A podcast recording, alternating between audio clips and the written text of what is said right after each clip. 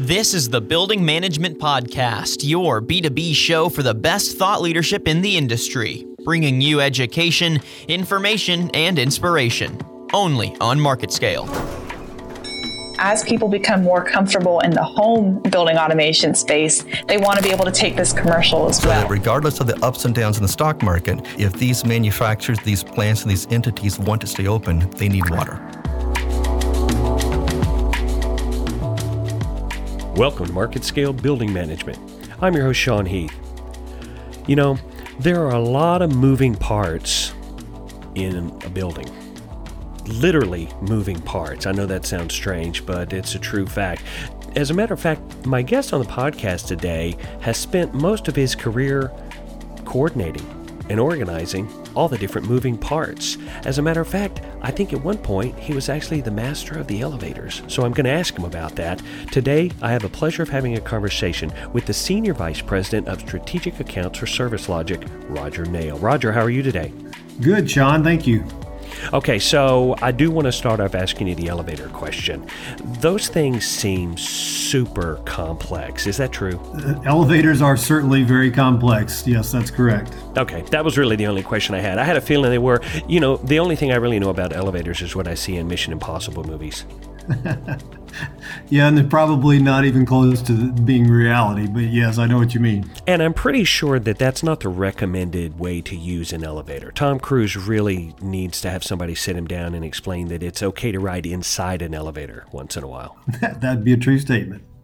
Okay, so as we talk about the interior of buildings, one of the main focuses at any given time is the environment. And of course, I'm talking about temperature, humidity control. And there are a lot of companies uh, that try to manage their own buildings, uh, either through an attempt at cutting costs or manpower or trying to, you know, maintain uh, control over the data, whatever they're doing. There are a lot of reasons that a company would think it's a good idea to handle all of their HVAC needs, for example, on their own. But there are even more more reasons to not try and do it yourself. And that's a couple of things I wanted to talk to you about today. First, let's start off talking about just the challenges that a company could face trying to handle all of these issues by themselves. Okay, well, I think the first thing that comes to mind, Sean, is, and what we hear a lot, are companies that are trying to do things like filter changes or having their on site or, or their own internal staff handle or try to handle HVAC service maintenance is that they get so busy with their own agenda and items that they have to do on a day to day basis that many times the simple task of preventive maintenance or the simple task of filter changes simply aren't done consistently.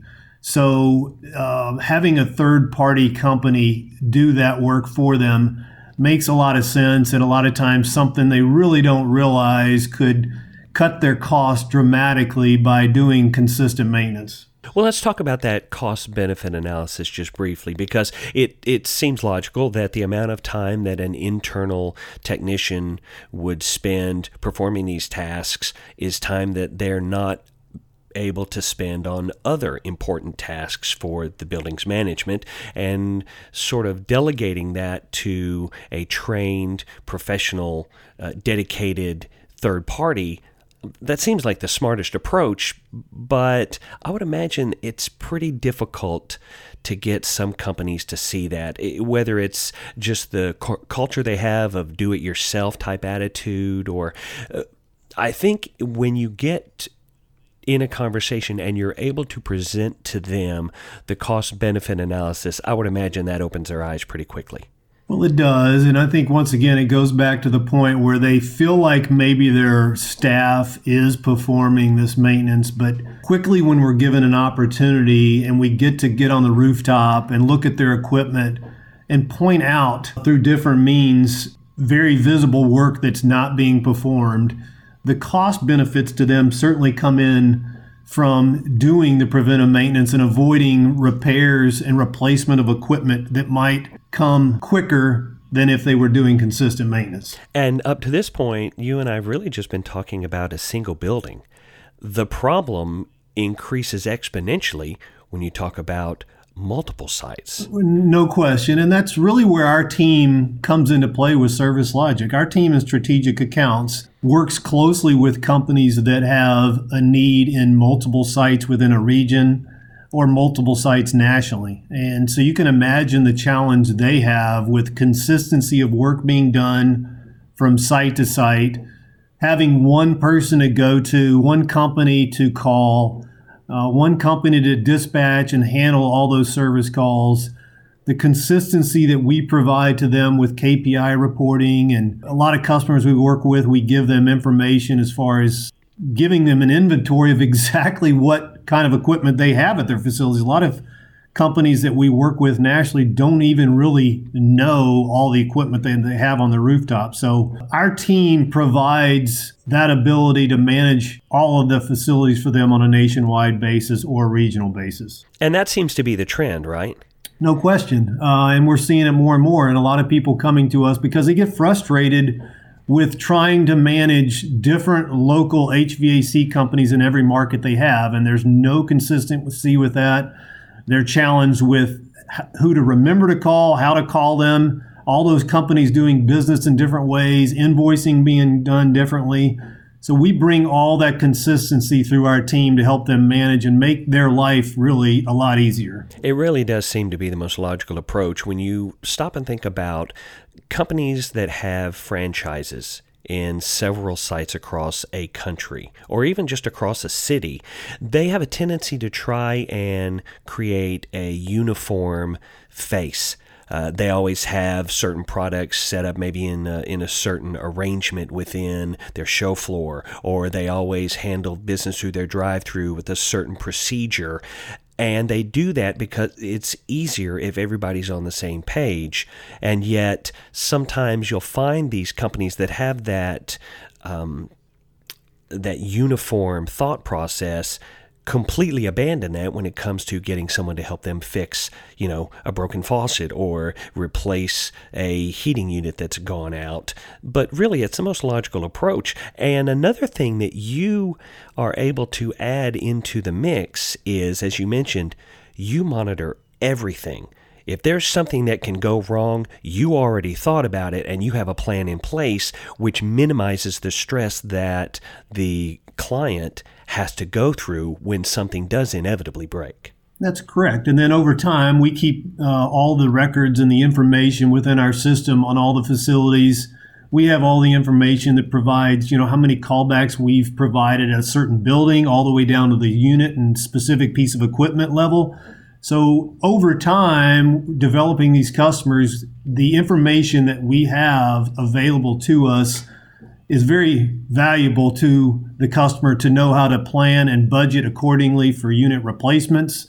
And they'll have all that information at their fingertips that they wouldn't otherwise have.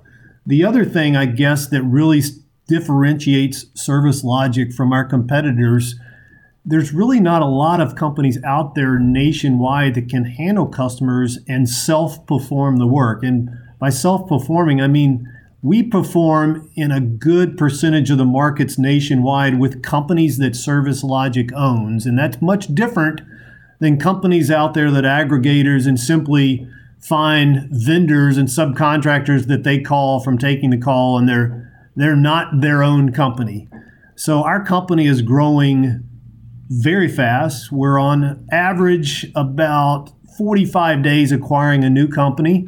So the map and the coverage of own service logic companies is changing dramatically and giving us the ability to uh, go to the customers and say we can self perform for all your facilities nationwide with a company that's owned by Service Logic. And in those markets where we don't currently own someone, then we have companies that we've vetted and uh, we partner with that meet our criteria and our and our uh, views towards safety and through maintenance and, and doing things consistently um, that we can handle any market large or small throughout the country? I've always been curious, and I can't believe I've never asked anyone this question before, but you're the perfect person to ask this. Is it harder to manage the heating aspect or the cooling aspect of a building? I don't think there's any uh, huge difference. I mean, I think you typically get more issues involved in the cooling side of things through the summer months. Uh, and especially in your warm weather markets, uh, tend to go year round with the cooling. So I think their challenges that the customers face is probably more so on the cooling side. I'm going to guess that throughout your career, you may have been on top of a building once or twice once or twice uh, on on top of uh, several buildings with even within the last week. But uh, whether that was uh, 22 years in the elevator business, going on rooftops, looking at uh, elevator machine rooms, or going on rooftops to look at HVAC mechanical equipment, uh, I've been on a few. Now, I'm not crazy about heights. I wouldn't say that I have a fear of heights, but we have a mutual respect for each other.